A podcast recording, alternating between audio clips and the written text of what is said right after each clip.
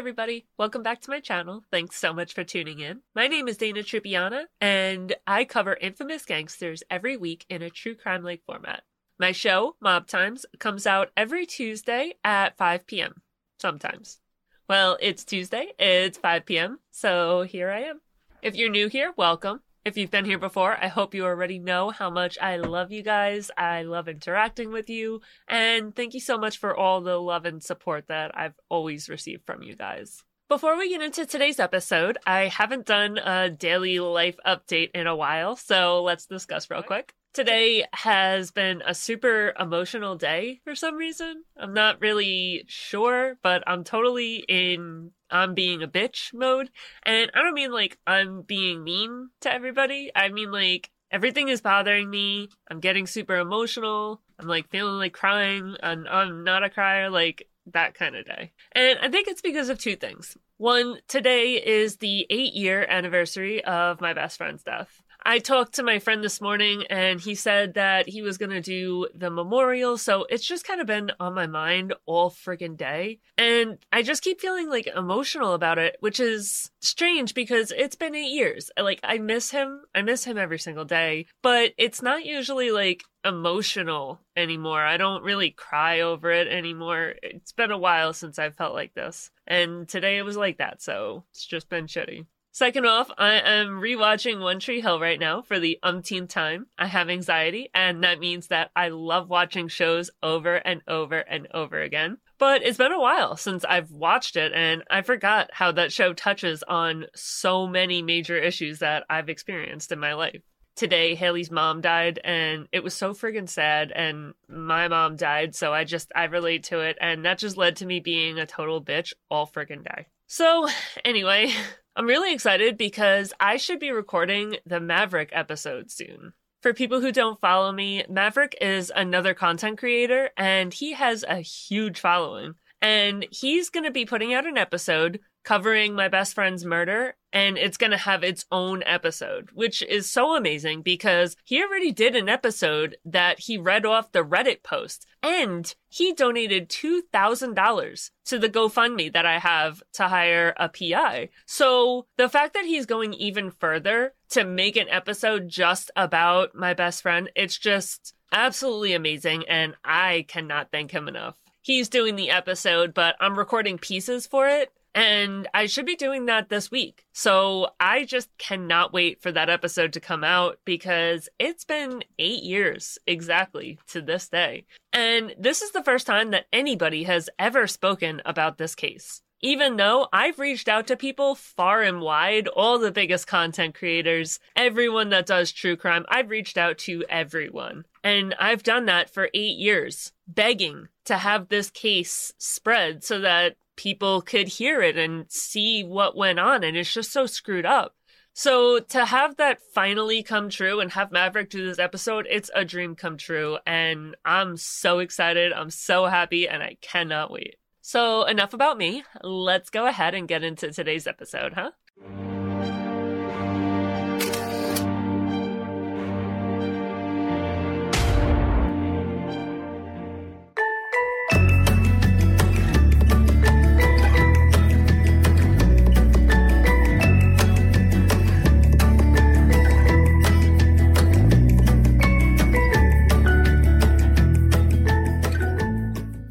Episode today is going to be on Nicolo Cola Schiro, or Nicola Schiro, a Sicilian born gangster who was an early New York City mafia boss. So, just a quick heads up. I know that normally I am 100% correct with every single fact that I state. I'm being very sarcastic here because I make mistakes all the time and I get corrected in my comments on a regular basis. And I'm always willing to learn where I went wrong so that the next time I mention that, I know to say it correctly because I bring stuff from my old episodes into my new ones all the time. So if I said something wrong, please tell me. Like if you know something that I don't, tell me so that I can correct it if I ever say it again in another episode. However, tonight's episode is a little iffy.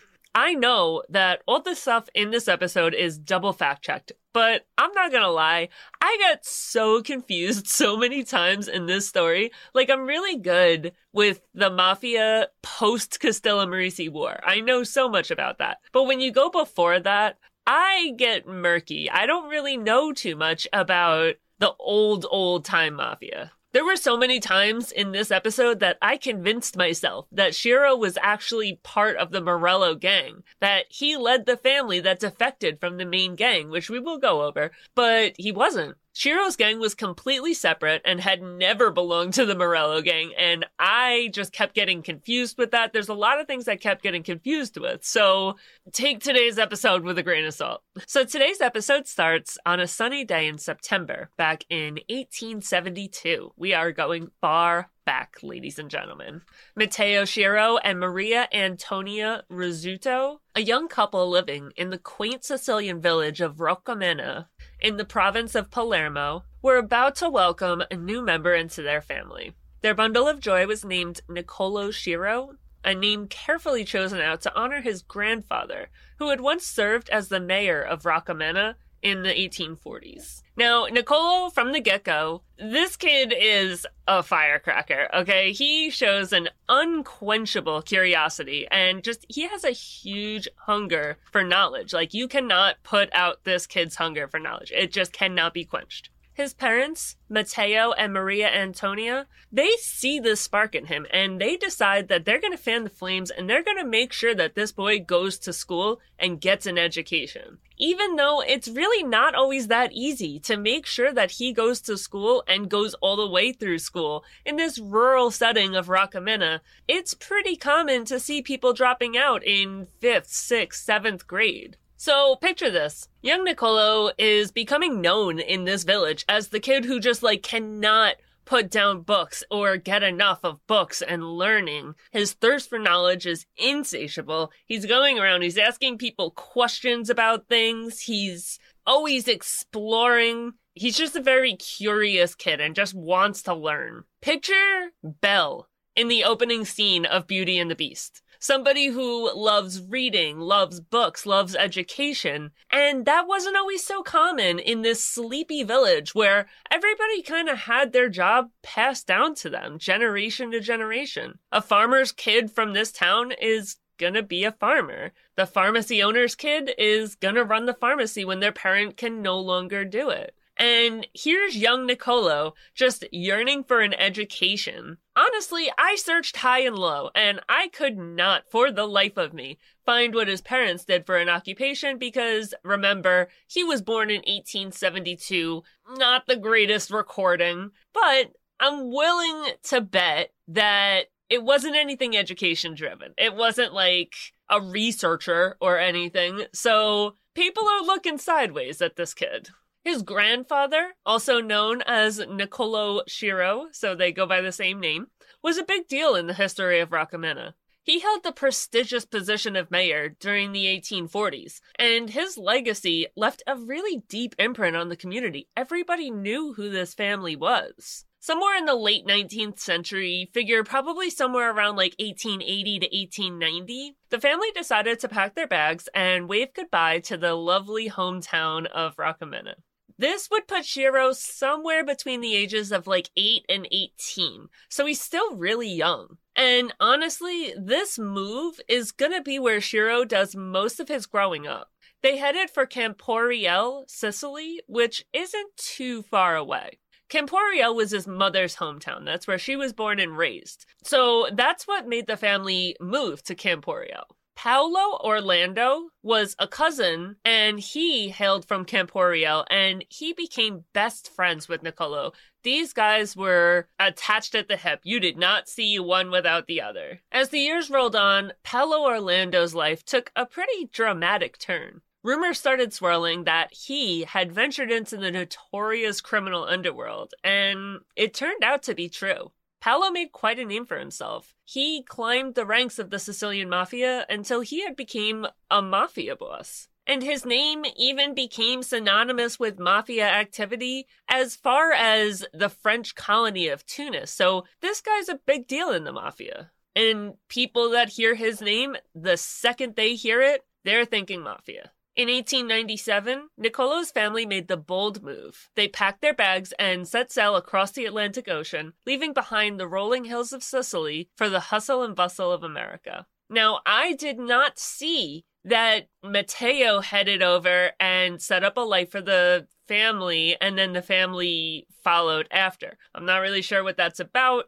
Maybe that happened. I just don't see it anywhere, so I don't want to say that happened. But the family went over to America. He would frequently make trips back to Sicily, and every time he returned, he had to tell customs what he was doing in America. He would usually tell them that he would be staying with his uncle, Antonino Governale, another boss in the mafia. Fast forward to 1902, and Nicolo has found his new home in the vibrant neighborhood of Williamsburg, Brooklyn. In 1913, Schiro hit a snag in his path to becoming a U.S. citizen. They turned down his application, saying that he didn't know enough about the US Constitution to be able to become a citizen. Getting US citizenship is a really critical step in cementing your presence in the country. You really can't do anything until you're a citizen, so it's a pretty big deal that he can't get citizenship. But he wasn't one to give up easily. He knew how important it was to become a naturalized American citizen. So he came back in 1914 he crossed his T's, he dotted his I's, and bing bam boom, he is an American citizen. Back in the early 1900s, New York had these really strict rules, and they were called the Blue Laws. These laws had some really curious rules, including no nos on certain activities on Sunday. Sunday was kind of like a sacred time for religious observance and rest. So, one of these laws said that businesses like butchers couldn't operate on Sundays kind of the same idea how right now, today, 2023, you can't go out on a Sunday morning before noon and buy liquor. Like, I'm pretty sure I tried to buy a beer at like two o'clock in the morning on a Saturday night and they wouldn't let me because it was Sunday morning. Like, bullshit. But these blue laws existed. Nicolo Schiro found himself on the wrong side of these blue laws. He got arrested for running a butcher shop on a Sunday earning him his first arrest in a long career of arrests. In March of 1912, Nicolo Schiro stepped into the coveted role of the head of the local mafia. He was replacing the aging and ailing Sebastian Di Gaetano. Di Gaetano was, like a lot of the Castellammarese clan, straight off the boat from Castellammare. He was a barber and a very long time mafioso. But let's be realistic about what this means because realistically, nobody in the world ever has just gone from being like this bookworm nerd to the leader of a local mafia. It has never happened. So let's rewind to the beginning. Schiro was just this innocent little kid navigating his life through Sicily, pursuing an education, curiosity, knowledge, all of this. Let's rewrite that. Schiro the grandson of a mayor and cousin of a mafia boss, grows up alongside his mafia boss cousin, and his grandfather probably had a place in the mafia too, because remember, back in those days, politics and mafia kind of were the same thing in Sicily. Schiro was not just this kid seeking out an education, and he did get an education. He graduated high school. But he was not just this kid, just like, oh, curious about the world around him. No, he was involved in the mafia from a very young age. He definitely had his own reputation with the mafia, and he just didn't get caught back in Sicily or before this in America. He definitely had a history in the mafia. It's just not written down anywhere. For a long time before Schiro had ever even arrived, Williamsburg had been a hotbed for organized crime. Di Gaetano had ruled with an iron fist, starting somewhere between 1909 and 1911, and he had replaced Paolo Orlando, Schiro's cousin. Remember in the beginning, I told you that one of Schiro's cousin, they were BFFs, they were attached at the hip. Well, that one came to America, became the boss, gave boss to Di Gaetano, and now Schiro is taking over. Di Gaetano would actually end up navigating the family through some pretty good times and pretty bad ones. There was a lot of really nasty turf battles that went on. But as it goes, time catches up with everybody. His health was fading, and there was some discontent simmering within the ranks. To your average Joe on the street, Nicolo Schiro looks like your friendly neighborhood barber. He runs a barber shop on the bustling Graham Avenue. He did all he could to avoid any kind of conflict or violence or getting caught for crime, which is why he got along really well with law enforcement. They saw a drastic decrease in violence in the area when he took over, and they knew. They knew he took over. But as soon as he took over, the area stopped seeing so much crime, so much violence, and the authorities liked that. Guys, my pup's making an appearance. He's making a cameo. That's Zeus. Hi, Zeus. He knows to stay on his bed. He was so against violence that his kindness was sometimes perceived as weakness. Joseph Bonanno mentions Schiro in his book, citing him as weak. It seems pretty unlikely that he was actually weak, though, given his friendship with some pretty big mafia names. Some of the people that were in his crew and were letting him be the boss of the family were Gaspar Messina, Francesco Lanza, Nick Gentile, Stefano Magaddino, and Gaspar Milazzo. So if those guys are in a family and they're allowing you to be the leader and they're not killing you so that they can take over as boss, I think it's fair to say that they respect you and you're not really weak. You're a good leader. But a lot of times in these situations, your kindness is perceived as weakness, and because you're not ordering deaths every other day, you know, you're weak. Schiro was a mastermind with a plan. He spent years plotting his ascent to the top, and his rise to power was nothing short of calculated and strategic. He gathered the who's who of the mafia world in a dimly lit back room of his barbershop. He started the meeting with, Gentlemen, we all know why we're here. Di Gaetano cannot lead us anymore. Rivals are closing in all over the place, and if we don't make some moves, we stand to lose everything we've worked so hard to build. He stood up and said, I say, I step up as the new head of our family. I've got a vision, a plan to keep our power secure and expand our reach in the city. To his benefit, Di is weakened and he's bedridden. He's losing his grip on power, and Nicolo Schiro's charm and cunning have won over quite a few hearts in that room. Everybody really likes him. He's been a member of the family for a long time, and they trust him to take leadership. After the secret meeting in the dimly lit back room of the barbershop, it was unanimous. Nicolo Schiro became the new head honcho of the local mafia. Let me tell you, that decision, it sent shockwaves through the criminal landscape of Williamsburg. It's a game changer. The new boss of the family, and he didn't even have to kill the boss of his family to do it. He was just like, listen, I'm doing this, and if you don't like it, come at me, bruh. Do something.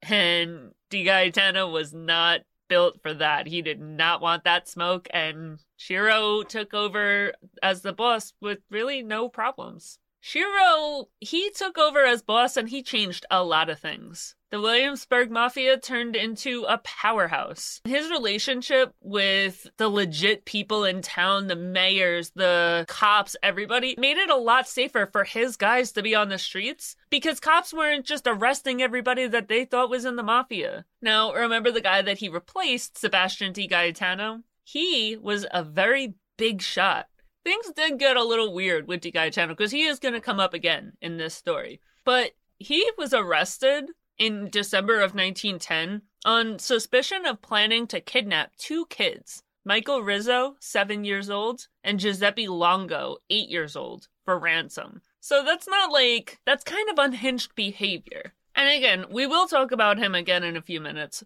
but it just kind of goes to show you like, dude is not stable. He's not normal. Probably a good thing that Schiro took over. The charges were dropped due to lack of proof, but let's be real here. Back then, if you were arrested for something, you probably did it. Like, they did not just go around arresting people all willy nilly. He did that shit. They just couldn't prove it. Now enter Salvatore Clemente, who was a Secret Service informant and a counterfeiter in the Morello gang. Clemente, born in Corleone, was a made man in the Morello family. He became an informant for the Secret Service after an arrest in 1902 for counterfeiting. See, nowadays it's really no big deal to hear about a guy in the mafia doing dirty shit, wearing a wire, reporting every word back to a handler. At this point, honestly, I feel like it's kind of expected for guys in the mafia to narc. But that is not the case back then. Hearing about an informant from this era is almost completely unheard of which means the information that he supplied was extremely important to the feds. Because when you have so little informants, you have no idea what's going on. You need informants to be able to have an idea of what's going on in the family. So this is a big deal. This is their first chance to get a glimpse inside this organization that hasn't even established itself as the actual mafia yet. Clemente told his handler that there were four gangs in the mafia. He explained the process of becoming a made man, which the FBI had never even known that there was an initiation in the first place, let alone how the initiation process had been carried out. He fingered countless men who were supposedly upstanding citizens. They had never heard that these guys are criminals or in a criminal organization, but Clemente was there to say, oh yeah, this, this, this, this, and this dude. Yeah, they were in and he would continue to supply information to the FBI as time went on. Unfortunately, a lot of the information that he supplied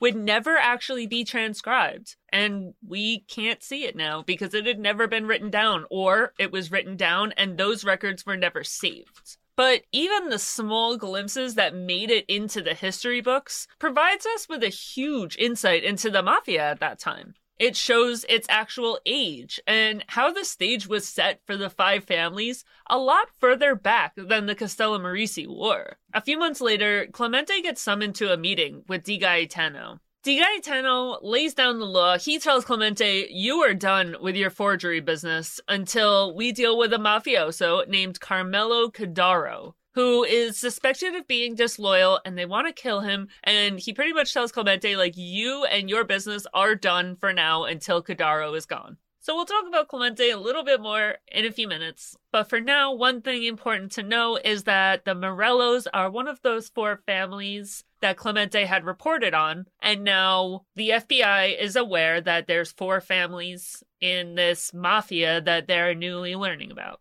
The Morello family is one of those four families, and the Morello family is led by Giuseppe Joe the Boss Morello. I wanted so bad to say Masseria, I swear. I'm like patting myself on the back for not saying Masseria. I guess everybody with the name Joe is just Joe the Boss. There's no Sam the Boss or Bill the Boss. It's always Joe. Every single time, Joe. Joe the Boss. Joe the Boss Masseria, Joe the Boss Morello. They're all Joe the Boss. Whatever. So the Morello family has a history that is packed to the brim with territorial disputes and violence. Completely opposite from Schiro. The Schiro family, they don't really like to have disputes or wars. They don't like to kill people. They like to just live their life, do their crimes, mind the business. That is not how the Morellos get down. The Morellos, they love to fight. They're here for it, okay? They want all the smoke. Now, Joe the Boss Morello, he's the leader, but he was arrested in 1910 with Ignazio Lupo, the boss of another family,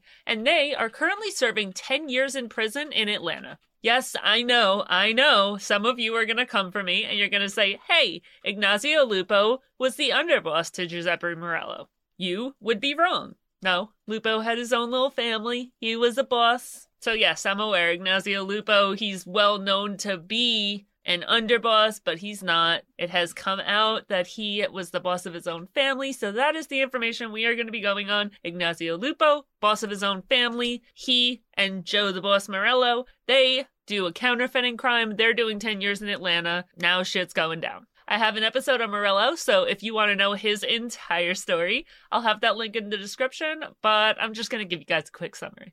Morello is a member of the Corleonesi family. So now, back then, each family had its own little space. There was a Palmatieri from people from Palermo. They had their own little family. They got the Corleonesi. They got the Castellammarese or Castellammare group. So this group of Giuseppe Joe the Boss Morello, this is the Corleonesi people. And this man's name spans back ages. We're way back in the Stone Ages, and his name goes back even further. He is mafia royalty, with Bernardo Terranova for a stepfather and Giuseppe Battaglia as an uncle. These guys are big hitters, like big hitters. He arrived in America when he fled Italy after committing a murder and fleeing. He, like Ignazio Lupa, was tried in absentia, meaning that he was already gone,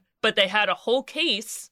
They found him guilty, and a conviction was there and waiting for him if and only if Italy could ever get their hands on him again. So they're like, hey, you are guilty. You murdered somebody.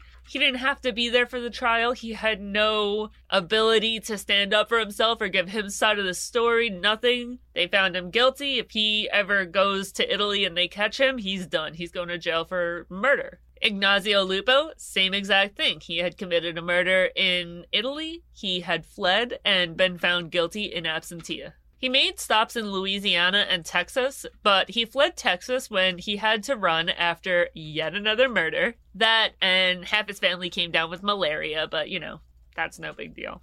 So they're like, yeah, we gotta jet up out of this place. We got malaria, we got this boy killing people, we gotta go. The family landed back in New York in 1897. Morello spent some time buying and selling businesses. He had a restaurant, he had a warehouse, he had things. Before he was arrested in 1900 for counterfeiting, and then again in April of 1903 for murder. This man is legit a serial killer. He just roams the world killing people wherever he lands. And we know that that's true for a lot of mafia guys. A lot of these mafia guys kill people a lot. But Morello, he will go to Texas for five days and kill somebody in that five days. Like, this man just cannot get along with anybody, and he will kill you if you don't like him. In the meantime, he's gaining a lot of power in the Corleonesi mafia family. By 1902, he was the boss of the family. His counterfeiting operation had reported ties with the Buffalo and Chicago families. And that's just what can be proven by people in his family being arrested. So you can assume his family ties probably go further than that. He can't run the family from prison, so that is where Di Gaetano comes in. Di Gaetano is the same guy that Schiro had taken power from. So now, when Schiro took power, Di Gaetano is no longer the boss of a family. So then, when Morello goes to jail, Di Gaetano steps in and helps the Morello family. This is why I got so mixed up, and I kept thinking that Schiro was in a family that was a part of the Morello family because he was leading Di Gaetano's family. He took leadership from Di Gaetano and then Di Gaetano went and led the Morello family. So it's super confusing to me. So I'm just sitting here scratching my head thinking that Schiro is in the Morello family, but he's really not. He is in a completely different family. It was just Di Gaetano was like, I'll be boss. I don't care where I gotta go to be boss. I'll be boss. They won't let me be boss there. I'll go be boss here. Now, Di Gaetano, he was kind of chosen because he was not a threat. Morello could put him in place to lead the family, and he didn't have to worry that this dude was gonna revolt and insist on staying the leader of the family. He's like, all right, I went to prison. This is 1910. I'm going to jail, but I don't know if I'm going to get found guilty. I just know I'm getting arrested. So here's what we're going to do. We're going to put Di Gaetano in place to hold the position for me, and then we'll see what happens. When they figured out that they were going to be there for a while because they got a 10 year sentence, a new leader was chosen for the family. An election was held, and Salvatore Toto D'Aquila was elected as the new boss of the family. It's likely that there was probably a pretty large meeting that was held to decide this, since they weren't just choosing the replacement to lead the family. Morello had also been capo di tutti capi, the boss of all bosses, and that position needed to be filled as well. D'Aquila ended up taking both positions, so you gotta assume it's not just people from his family that are choosing this. It has to be people from the entire mafia because he's gonna be the boss of all the bosses. So we would assume that hopefully all the bosses get a say in who is gonna be their boss. So now Schiro he's not really too happy with this. He's not a really huge fan of the D'Aquila. So he decides that he's going to join forces with the Morellos in order to give him a fighting chance against the mighty D'Aquila family. Now, let's talk again about Salvatore Clemente, our Secret Service informant and Mafia insider, who's playing a pivotal role in uncovering this web of intrigue. His network of sources within the mafia and access to inside information helped him piece together the rising tensions between the Schiro alliance and the D'Aquila crew. So now there's something going on between the Morellos and Schiro and the D'Aquila crew. So, just to set the stage for exactly where we are right now in relation to where we are like now in 2023. So, right now in the story,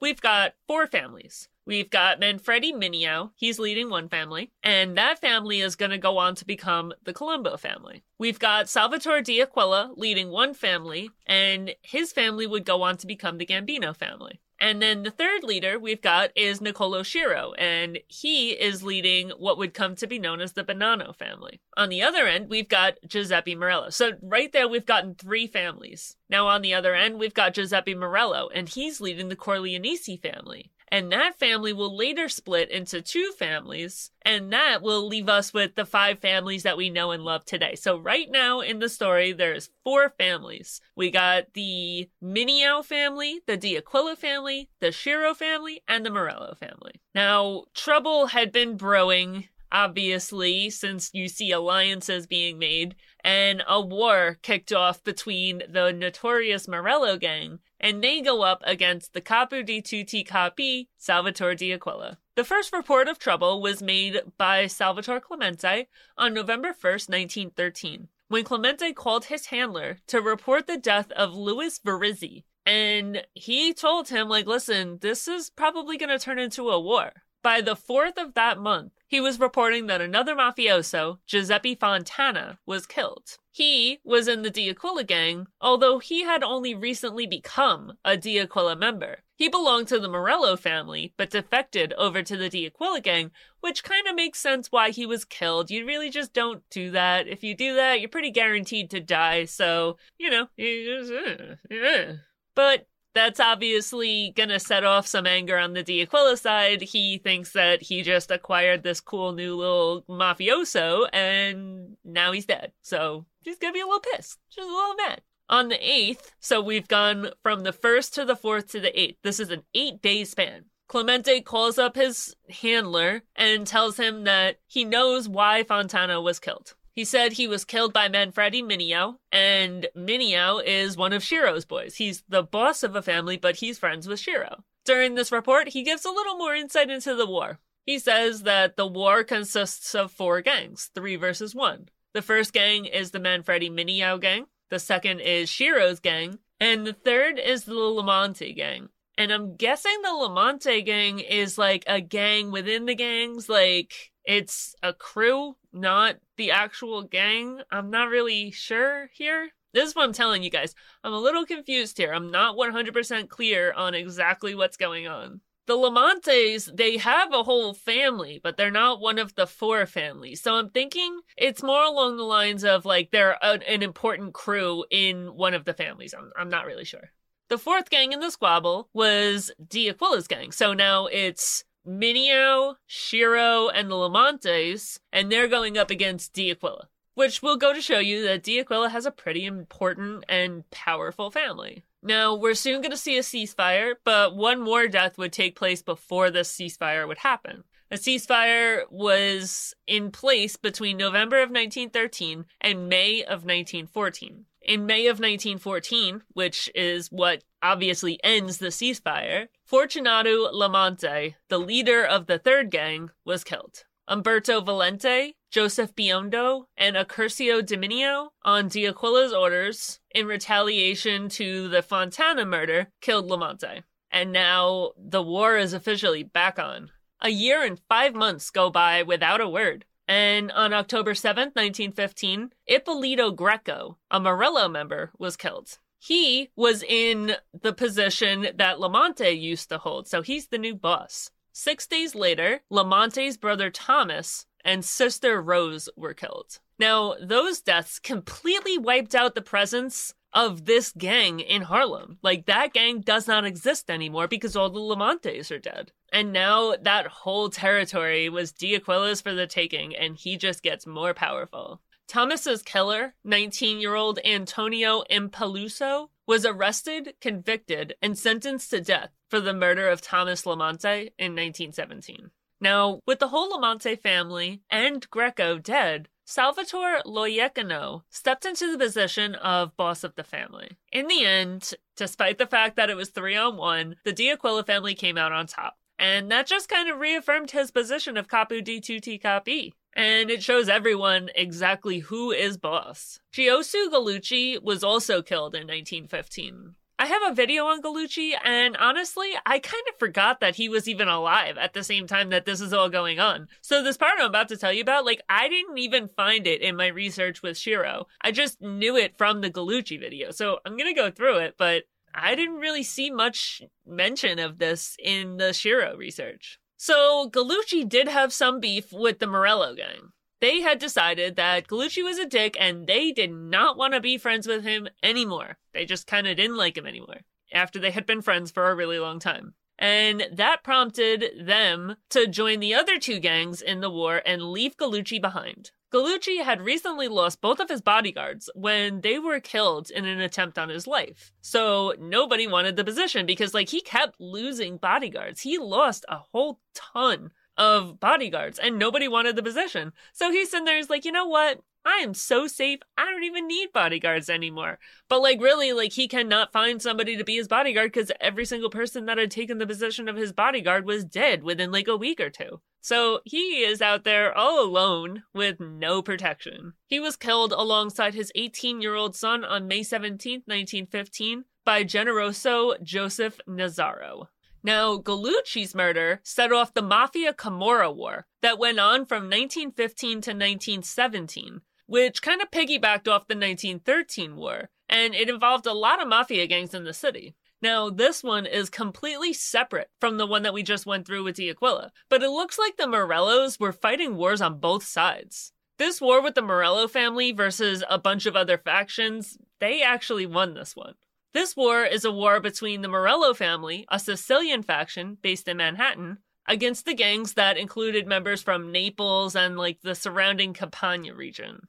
In this war, the Camorra got absolutely decimated, and the American based Sicilian mafia group, or Morello's dudes, they walked out on top. This war lasted a while, and the tensions following this war probably lasted until the night of the Sicilian Vespers, if I'm being honest and took out everybody that belonged to that era. Like, this was a bloody, deadly war. So now in December of 1920, when things took a violent turn, Salvatore Loiacano, a big shot in the Morello gang, he stirs the pot and he takes over the family with the blessing of Salvatore D'Aquila. He took control of the family after multiple prior leaders had died. But now the trouble is, not everybody is on board with this power shift, especially the crew that's loyal to Giuseppe Morello. Giuseppe Morello had just been let out of jail. He had been given a prison sentence. Him and Ignazio Lupo had been arrested together in 1910. They did 10 years in Atlanta. Now, Morello is out.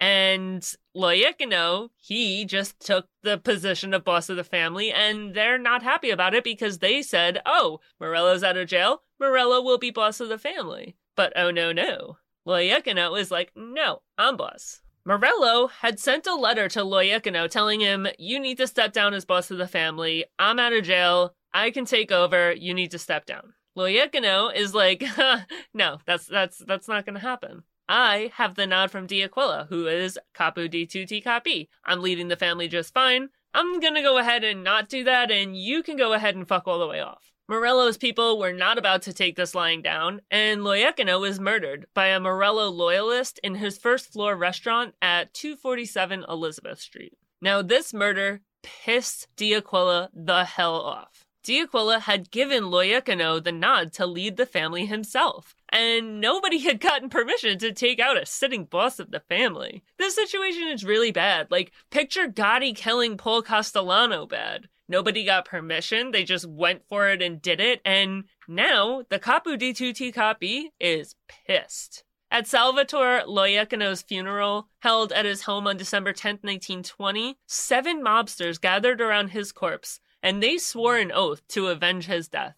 Specifically, they all agreed to deal with his enemies as his enemies had dealt with him. Now, fast forward a bit, and all but one of these vow makers, Salvatore Moro, Angelo Patricola, and Giuseppe Granatelli, they all end up getting whacked. A fourth guy, Angelo Lagattuta, he gets shot up, but he survives. This guy, he sucks, and honestly, he does not deserve to be the one that lived. He abused the shit out of his family. He beat his son to the point that his son didn't grow anymore. Literally stunted his growth with the amount of beatings that he threw this kid. And he's the only one that lives. Now, he needs to use devices to walk. He had gotten shot or something like that. So he needs to use devices to walk, like crutches, canes, walkers, whatever. He always has to have something to help him walk. And he took these devices and hit his family members with them. It's okay though. Like, if you were upset about that, it's okay. Because he didn't live that long. His son shot and killed him in self defense in 1924, got away with it, scot free. So, you know, the guy friggin' sucked, but he didn't live very long to suck for very long. Bartolo Fontana would later confess during the Good Killers trial that this was all part of the Good Killers case, which means that there's some serious headers that took place in these murders. Giuseppe Morello had gone to Nicolo Schiro, who had the Good Killers in his back pocket because the Good Killers were members of Schiro's family. We'll talk more about the Good Killers in a few minutes. But anyway, they had fought side by side in the first Mafia War, and Morello reached out to Schiro to ask him for help in handling Loiacano's supporters. As a result of this war, Morello, Ignazio Lupo, and Umberto Valente ended up fleeing the country, running from a death sentence that D'Aquila had handed down to each of them. Nicolo Gentile said that the men had met up with him when he was in Italy vacationing there, and they had requested that he get a general assembly together to revisit the matter of their execution. He said that he couldn't handle it right then and there, and he advised them to not keep their appointments and to pretty much disappear. And we know that this is serious. Because don't forget, Morello and Lupo, they both have convictions for murder in Sicily. So if they're willing to leave America and go to Sicily, where they have convictions waiting for them, rather than stay in America, they really have to be in fear for their lives. They all do eventually return back. Valente returned on January 18, 1922. Morello arrived sometime around the same time, but like he came in using a fake name, so we don't know exactly the day he came back in. Lupo arrived on May 22nd, 1922, so only a few months later, but he was held in detention at Ellis Island until he was released on June 12th. So he was held in detention for a while at Ellis Island. And that's not like a prison. You don't get a conviction and wait there. It's kind of like the way that there's like immigration camps that are all kind of touchy right now. That's what was going on there. This man was locked up for like three months and just nobody knew he existed. Gentile ended up leaving Schiro's family and transferring to California not too long after, and he was doing that in order to help a different friend who was under order of execution. But he was also trying to help these guys. So as Gentile left New York, he met up with Valente, who met up with him in Boston. He was ordered to accompany Valente to have him killed, but he didn't do that. He just helped him get out and get to Sicily and Valente gave Gentile a forwarding address. So he trusted Gentile. During this war, Morello called up all his boys. Like, he even picked up Al Capone and named him as a capo di cena and gave him his own crew to help him fight this war, which caused a huge problem with Chicago because Capone had already headed there and belonged to Chicago. So the fact that he's coming back to New York to fight a war there is a pretty big deal. Gentile did not just give up, though. He fought hard to get a new hearing and a new verdict for his friend Valente. He fought against it so hard that he even ended up going to Cleveland to meet up with another friend of Schiro's and another mafioso that I just so happened to have covered, Big Joe Lonardo. Lonardo turned him down, saying that everybody had already had a meeting and they all agreed that these guys should die. So, like, why are you bothering me? When he didn't get anywhere and he didn't get the answer that he wanted, Gentile decided that Leonardo was stupid or slow witted, as he described him, and he was too stupid to argue with, so he pursued other adventures. Next, he headed to Cali to see his good killer's ally Frank Lanza to discuss the murder order for not one, but two of his boys. So now he has two people who have execution orders against them and they're fighting. One is Valente and one is the execution order that he had picked up the fight for in California. So he's fighting for these guys to not be killed. While he's in California, he picks up an additional person that has a murder order that he wants to save. Now he's going around the country lobbying for not one, not two, but three people to have murder orders rescinded. He was able to get one, the one that he picked up in Cali, rescinded with the boss of Los Angeles, Rosario Di Simone. The boys that ran for Sicily, they're also trying to fight for their cause while they're in Italy, trying to get important Sicilian mafioso on their side, and they even end up meeting up with Salvatore Maranzano when he's there for a visit. D'Aquila did eventually make peace with Umberto Valente, saying he would forgive him if, and only if, he did him a favor and eliminated a strong adversary. None other than Joe the Boss Masseria, who was currently a capo and on the rise. Masseria, this man was attacked so many times and escaped so many assassination attempts that it feels like it was almost on a daily basis. But on August 8th, Valente attacked Masseria at his home. If you watch a lot of my videos, you will recognize this situation. Let me know if you remember where I've talked about a similar situation. But this attack is wild because when Valente attacked Masseria, a bunch of people were striking nearby. They see this altercation and they surround the guy's car that are fleeing because Masseria had gotten away. And they're trying to flee the scene, but these guys that are striking, they come and they surround the car so they can't leave. Now, Valente, who had attacked Masseria, and three other people in the car opened fire into this group. Eight people were shot, when 25 shots were lobbed into this crowd, and miraculously, nobody died. Most tragically, though, a pony was shot. Do you know what I just realized, though? This is the scene. This is the scene. This is the scene from the movie where the cops walk into the apartment and find him sitting on his bed with bullet holes in his hat. I can't remember for sure, but I want to say it's one of the Godfather movies. Umberto Valente was shot and killed on August 11, 1922. Gentile had recently left the city and he begged Valente to come with him, knowing that he had tried to kill Masseria and Masseria is now going to be on a warpath for revenge. But Valente, he's like, no, I don't want to leave. And boom, he's dead. I want to say that Valente's death was also in the same movie as the Straw Hat attack he was shot and he tried to shoot back, but he couldn't lift his gun. It's driving me crazy that I can't remember for sure what movie it was, but I'm almost positive it was The Godfather. Like, I'm 99.9% sure it was The Godfather. And I want to say that it was The Godfather's father that was shot on the street but couldn't lift his gun. It sounds really familiar. This war came to a conclusion during a peace conference that was held on August 25th, 1923, but some remnants of this war would last into 1924. And this war saw the initial separation of the Corleonesi family into two separate factions. Gaetano Reina would take control of one side, and Masseria would take control of the other. Now, this family was originally under Morello, and since he had now fled the country, Gaetano Reina was leading the one family, and Giuseppe Joe the Boss Masseria is leading the other. And now, the framework for the modern day New York City families is laid out. We officially have five families. Now, while the New York City families have been cemented, and we have the groundwork for what we know now, there's other families being laid out too. Most notably right now is the Detroit family. Gaspar Milazzo, one of the dudes that had fled after the Good Killers case, which we still haven't gone over. We have to go over the Good Killers case. But Gaspar Milazzo had headed for Detroit and became the boss of the family over there. He is pretty much the di tutti capi of Detroit, but other Detroit fractions already exist there, including the Tocco, Zerilli, and Mele family.